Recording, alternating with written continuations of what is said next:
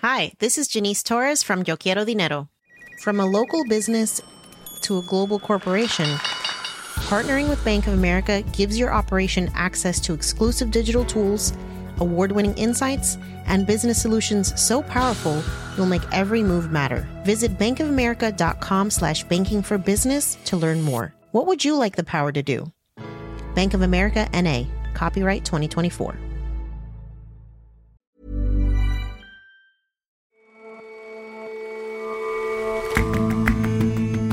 And welcome to The Intelligence from The Economist. I'm Ora Ogunbiyi. Every weekday, we provide a fresh perspective on the events shaping your world. The origins of hip hop can be traced back to a block party in New York 50 years ago this month. The genre has evolved immensely in the decades since, both in terms of the sound and the techniques that define it. Now it's going global, influencing and being influenced by the sounds of K pop, Afrobeats, and even Latin rap too. But has this come at the expense of its popularity at home?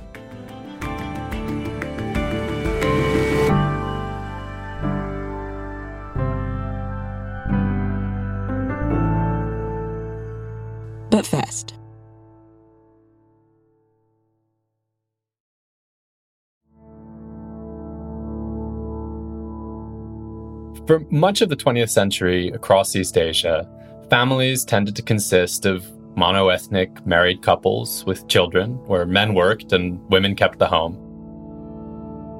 Noah Sneider is our Tokyo bureau chief. It was an arrangement with underpinnings and widely shared Confucian values, and that really fit with the kind of urbanizing 20th century lifestyle of the time. More recently, the traditional nuclear family is losing its hold on East Asia. So, a team of our correspondents in Japan, China, South Korea, and Taiwan went out to meet families who are doing things a bit differently. One of the most unusual examples came from South Korea, where my colleague Heun Shin met Lee Min Gyong.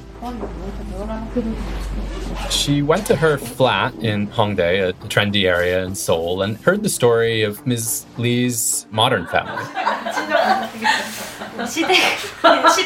Ms. Lee told Heun about how she came out as a lesbian in 2020 and, and how she wanted to build a different kind of family despite South Korea's conservative, deeply patriarchal culture gay marriage is still illegal in South Korea. So, to kind of legitimize her family, she created a company which she called Guerrilla.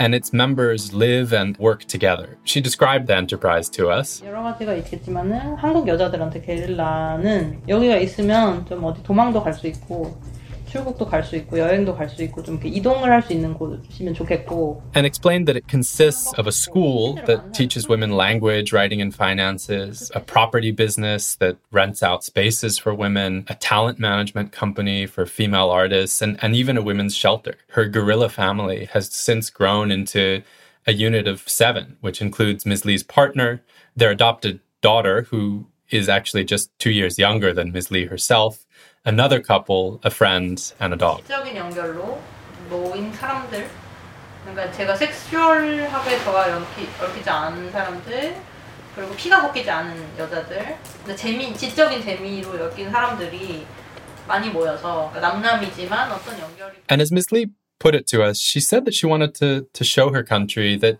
you don't have to be blood related to be family. But on that front, she's way ahead of the current South Korean government, which very much still sees families as a mom, a dad, and hopefully a kid or even two. In much of East Asia, I think that pattern holds. And Noah, what does this new family look like? We're seeing cohabitation before formal marriage, which was once really a taboo, become more acceptable. We're seeing gay couples and, and single parents clamoring for legal rights to, to form families and, and have children.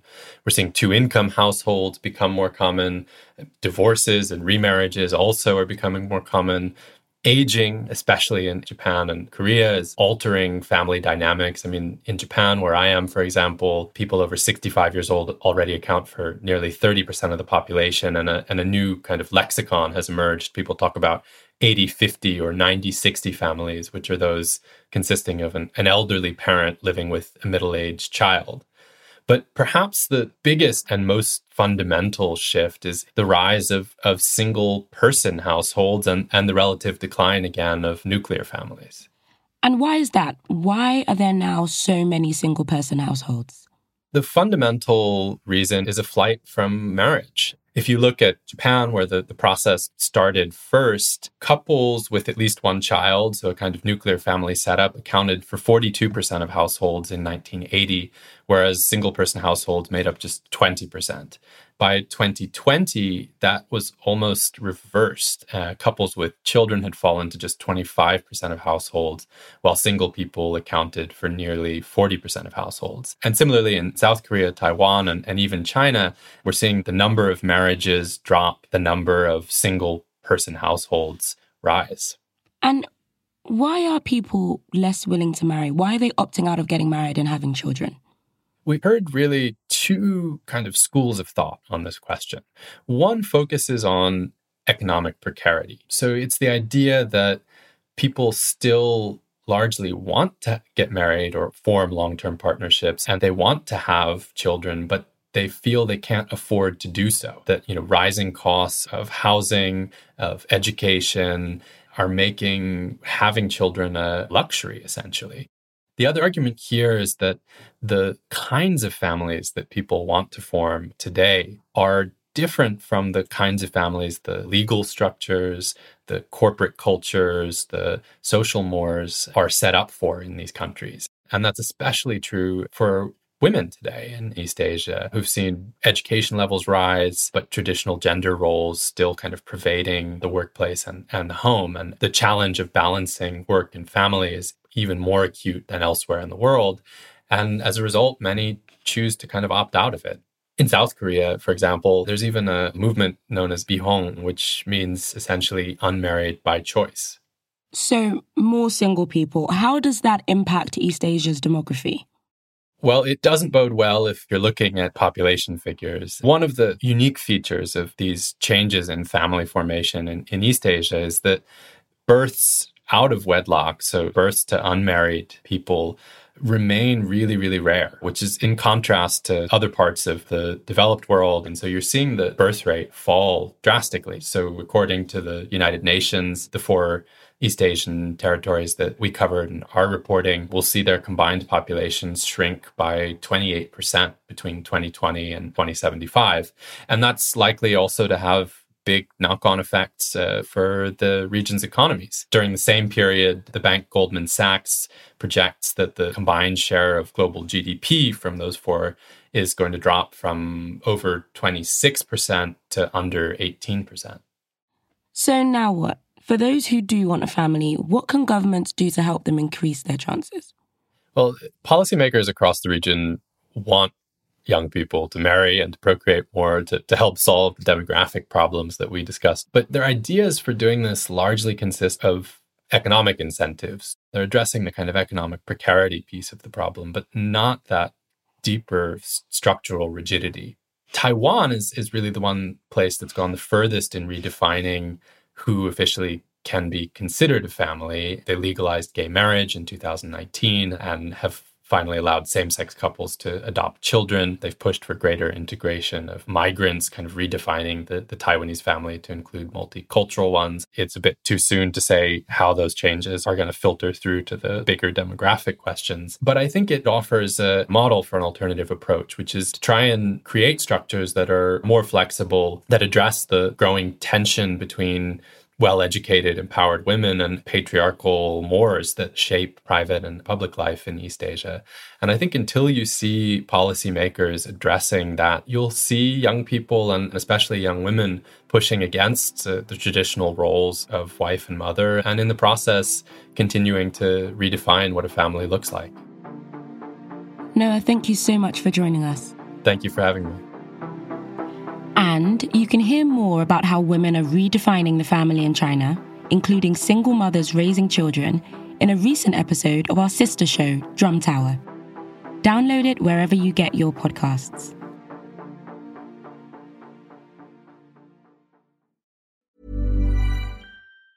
Hi, this is Janice Torres from Yo Quiero Dinero. If you own or operate a business, whether it's a local operation or a global corporation, partnering with Bank of America could be your smartest move. By teaming with Bank of America, you'll enjoy exclusive digital tools, award winning insights, and business solutions so powerful you'll make every move matter. Position your business to capitalize on opportunity in a moment's notice. Visit bankofamerica.com slash banking for business to learn more. What would you like the power to do? Bank of America NA, copyright 2024.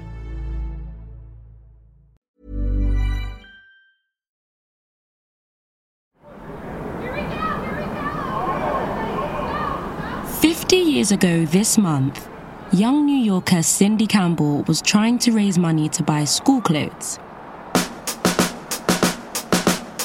She hosted a back to school jam in the apartment building where she and her family lived in the Bronx, one of New York's five boroughs. Admission for girls was 25 cents, for the fellas, it was 50 cents. Clive, her 18 year old brother, better known as Kool Herc, DJ'd. His turntables, mixer, enormous speakers, and amplifiers pumped out tunes and beats into the early hours. No one knew it at the time, but this jam is widely recognized as the start of hip hop. Rosemary Ward. Rosemary, Rosemary Ward writes about America for The Economist. 50 years on, hip hop is not just a society changing type of music. It's become more than a genre, it's a culture. It's fashion, it's art, it's style. The records that have been successful in the music business cannot match the innovation creativity of the boys and girls that were DJing in the streets of New York. We got the B-boys, the breakers, the breakdancers. You got a voice. We got the MCs. Hip hop is a superhero. It's not just some genre of music. Hip hop has become a global phenomenon. It's a multi billion dollar industry, its artists like Jay Z are billionaires, and it all began on the humble streets of the Bronx.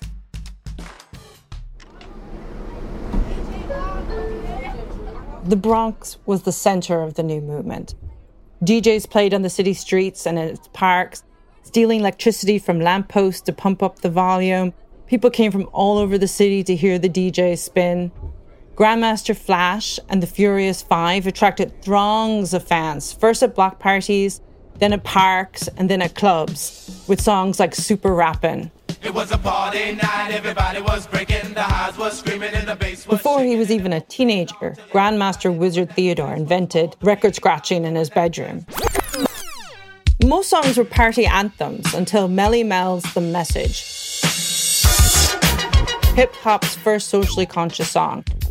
Its scathing lyrics depicted a bleak Bronx, and it resonated beyond New York's five boroughs. Broken glass everywhere. People pissing on the stage, you know they just don't care. Chuck D, the frontman of Public Enemy, once said that rap is Black America's TV station. These boys and girls were famous in their neighborhoods. Oh, Kool Herc, Grandmaster Flash, Cold Crush, Treacherous 3, Sha-Rock. They were superstars and they inspired their neighborhoods.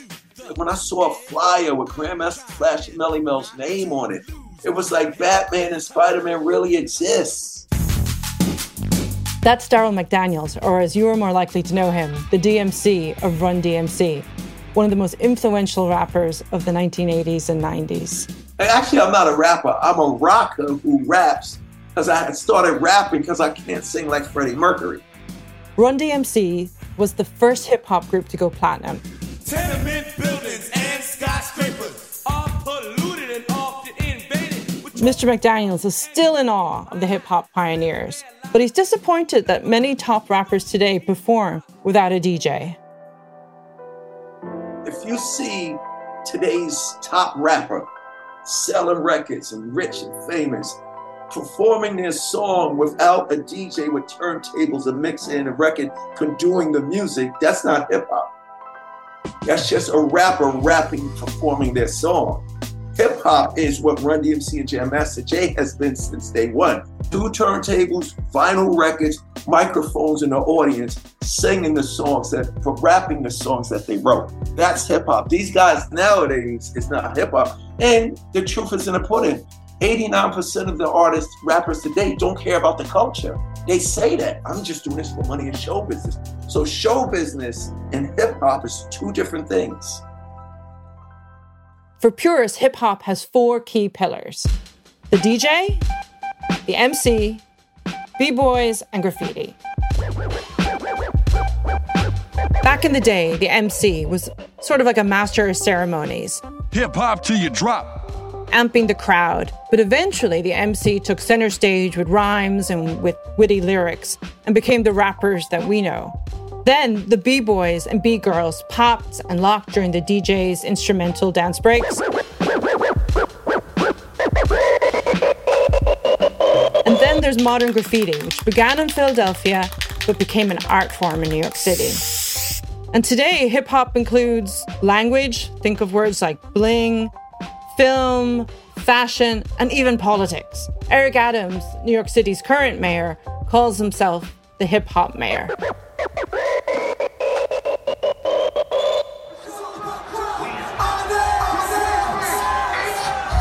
To celebrate the anniversary, City Hall held block parties in each borough. I went to one in Queens and it was so much fun.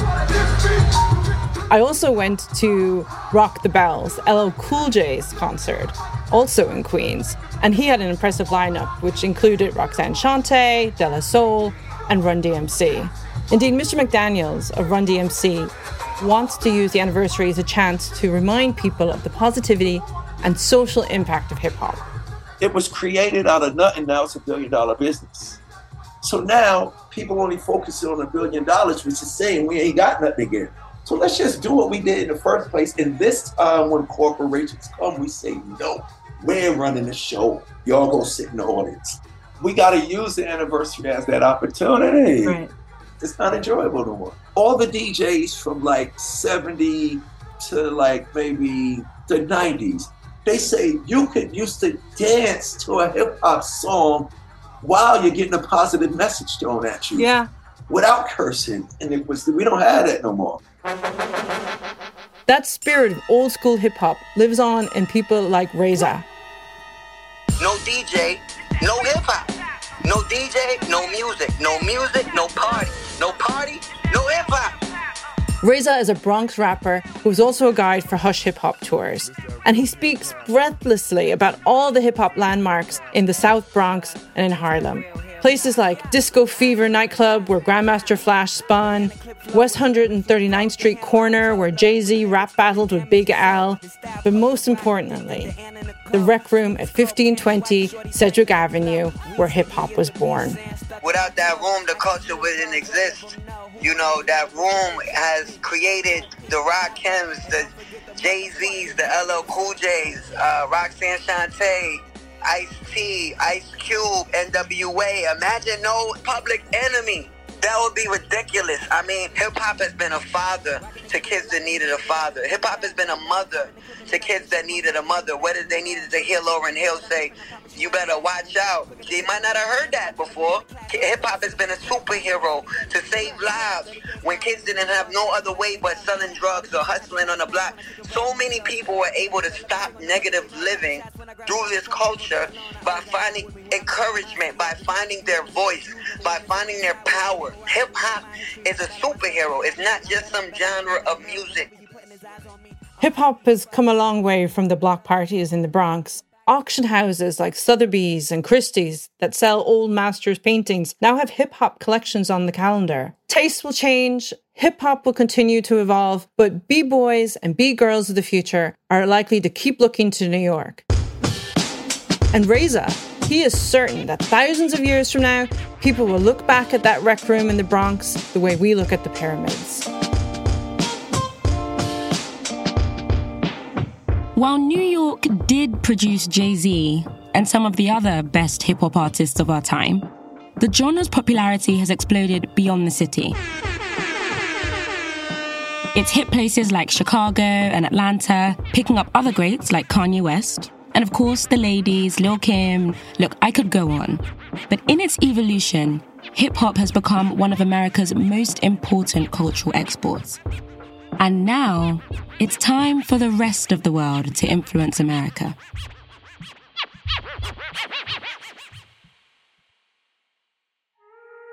Swish. To understand hip hop's future, look no further than a track called K pop by Travis Scott. Falling off it, I got grip. Josh Spencer is a news editor at The Economist, and most importantly, a big time music enthusiast. Featured on the track is The Weeknd, a Canadian artist, as well as Bad Bunny, a Puerto Rican who raps predominantly in Spanish. The song's title is K pop, a nod to Korean pop music. One critic called it a diabolically stupid plan to create the most popular song in the world, because it brings together stars and elements of global hip hop into one single song. And tying all that together is a beat that is part Brazilian, inspired by Baile Funk, a cousin of hip hop that was born in the favelas. It blends hip hop with other Latin sounds. when I see Travis Scott latest single, uh, K-pop, that's really baile funk inspired. It's great to see we are becoming through music one global tribe again. My name is Auri, Auri Salton. I'm a musician, I'm an MC, a record producer out of Rio de Janeiro, Brazil. There are few people who know the Brazilian hip hop scene better than Aori. Music born on the streets of New York has taken on new life in places like Brazil. Records like Vida Loka by Racionais MCs, a group where each member hails from the favelas in Sao Paulo, have helped to build a strong local hip hop scene. For a long time, kids from the favelas only have very limited ways of coming up socially, either the military or being a football player. But now all the kids aspire to be rappers or streamers. Classical Brazilian hip hop from São Paulo is about the struggles of the favelas in São Paulo. It's all about black empowerment and survival. Brazil isn't the only country to have been inspired by hip hop. All around the world, hip hop's style, flow, and attitude has influenced and shaped culture and music. I'm a scene stiller, green Godzilla. Balming Tiger, a Korean band who consider themselves an alternative K pop group, are heavily inspired by rap music, and they often use a rap like flow in their songs, such as Armadillo. Fast in the beamer. um, Omega Sapien, one of the group's main MCs, was born in Korea but then immersed himself in hip hop culture as he moved between China, Japan, and America. When hip hop emerged, you know, black people they weren't apologetic about their identity, their race. You know what I mean? They were very unapologetic. We're black. You know, this is our music. And when I was growing up in America, there were not that many Asian representatives that I could like look at and be like, oh, that's me. Like find my own identity. Hollywood was, was always showcasing Asian acts that only like fits in that like a laundromat or like or like an alcohol shop owner. Obviously, I wasn't white. There's no Asian representative that represent my identity. So I think I naturally gravitated towards to like hip hop and see them be like, wow, they're so cool, you know? I wanna be that for future me, you know? Like for future kids right now, they could see Balming Tiger and be like, oh my god, these are unapologetically Asian. The story of hip hop's 50 years has often been an American story. Almost all forms of culture, from the trainers people wear on their feet to how politicians speak, has been influenced by it in some form. It's so much a part of American identity that the State Department even runs a hip hop diplomacy scheme, which sends rappers, DJs, and breakdancers around the world to visit and spread the hip hop gospel. I am Toni Blackman. I'm the first official U.S. hip hop ambassador. My first trips were to Senegal and Ghana. In Senegal, I like to say in 2001, it was like a hip hop heaven for me. It was the experience of pure, unapologetic love for hip hop, the dancing, the DJing, the graffiti, and the rapping. I learned some really important lessons. One, about what it means to be an African descendant doing work in Africa. Two, the expectations of what uh, come when you are American. And three, that people were taking hip hop seriously. Throughout the history of hip hop, hip hop always had a geographical center. Began in New York City, moved to Los Angeles with gangster rap, and then in recent years to southern cities like Atlanta. But now, with the rise of the internet, many think there is no geographical center, and many of the most influential new hip hop stars are no longer African American.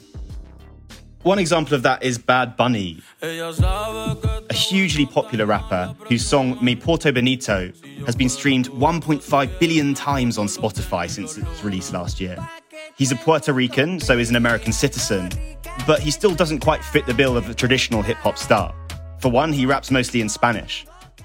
Only Jah know where it started from. Similarly, Burna Boy, a Nigerian artist, is helping popularize Afrobeats, a genre from West Africa and its diaspora that is itself inspired by hip hop. He recently collaborated with J. Cole, an American rapper, on a song called Thanks. I think the future is Afrobeats. It's obvious to see with the growth to movement. It's not just a genre. Smade is a promoter of African music across the world and at home, working with artists like Burna Boy, Wizkid, and many others. So many ways that Afrobeat is now influencing hip hop outside of music again. You know, we have the food, the fashion, we have the culture, which is the most powerful. African American artists now are interested in knowing who they are. They want to know their background, they want to know their heritage. They're trying to find who they are. Afrobeat has helped them to find their way back. American hip hop has always been inspired by other forms of music from around the world. Early records sampled Ethiopian jazz, for example. But this is probably the first time in hip hop's 50 year history that artists in other countries are taking on America's dominance so directly.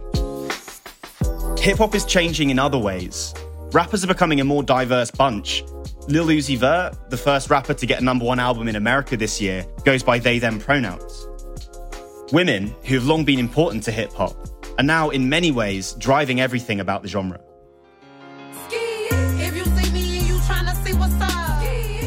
Princess Sexyy Red. I'm a rapper slash trapper. I make fun music, music that make people feel confident about themselves, music that make people laugh. Sexyy Red is a big up and coming act who's on tour with Drake. Tracks like SkeeYee are a staple of her sound. It's party music, it's fun, and it often includes sexually explicit lyrics. Back when I was young, it wasn't really a lot of female rappers, and if it was, they wasn't like the main people. But now I feel like it's a whole bunch of female rappers, and, and they kind of like taking over over the boys now.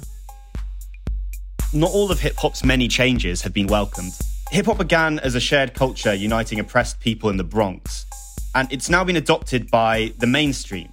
Many people think that rap music has become overly commercialized and it's lost these anti establishment roots. But others would point out that part of the strength of hip hop is that it's always had huge diversity in its themes. It's had party tracks, like those that were played at Kool Herc's block parties all those years ago, and it's had political jams.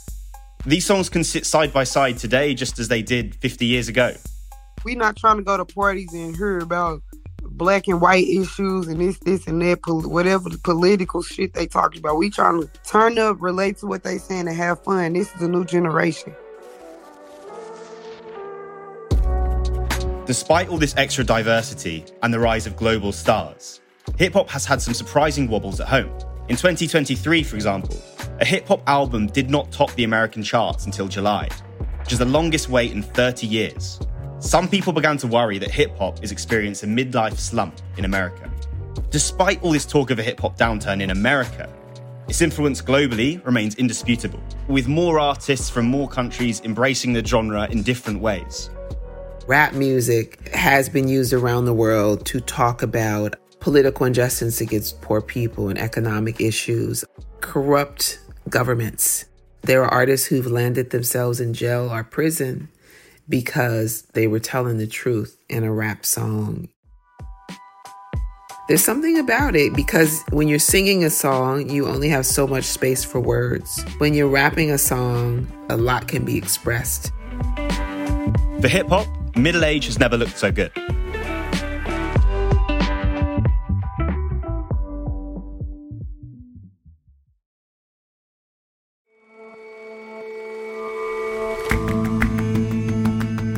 That's all for this episode of The Intelligence. Let us know what you think of the show. You can drop us a line at podcast at economist.com. And if you're not a subscriber to The Economist, what are you waiting for? Join us. Get a free 30-day digital subscription by going to economist.com slash intelligence offer. The link is in the show notes. We'll see you back here tomorrow.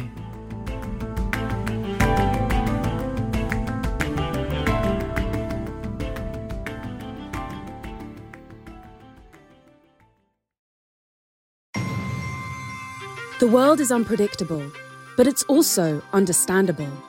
Economist Education offers a six week online course on international relations. Designed by The Economist editors and invited experts, it gives you the knowledge and insight to navigate the rapidly changing worlds of geopolitics, business, and technology. And as a listener, enjoy a 15% discount with the code POLITICS. So sign up now at economist.com forward slash international relations.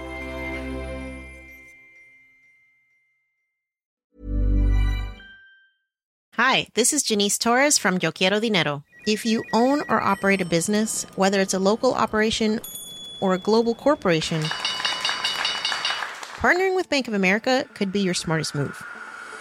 By teaming with Bank of America, you'll enjoy exclusive digital tools, award winning insights, and business solutions so powerful you'll make every move matter. Position your business to capitalize on opportunity in a moment's notice. Visit bankofamerica.com slash banking for business to learn more. What would you like the power to do? Bank of America NA, copyright 2024.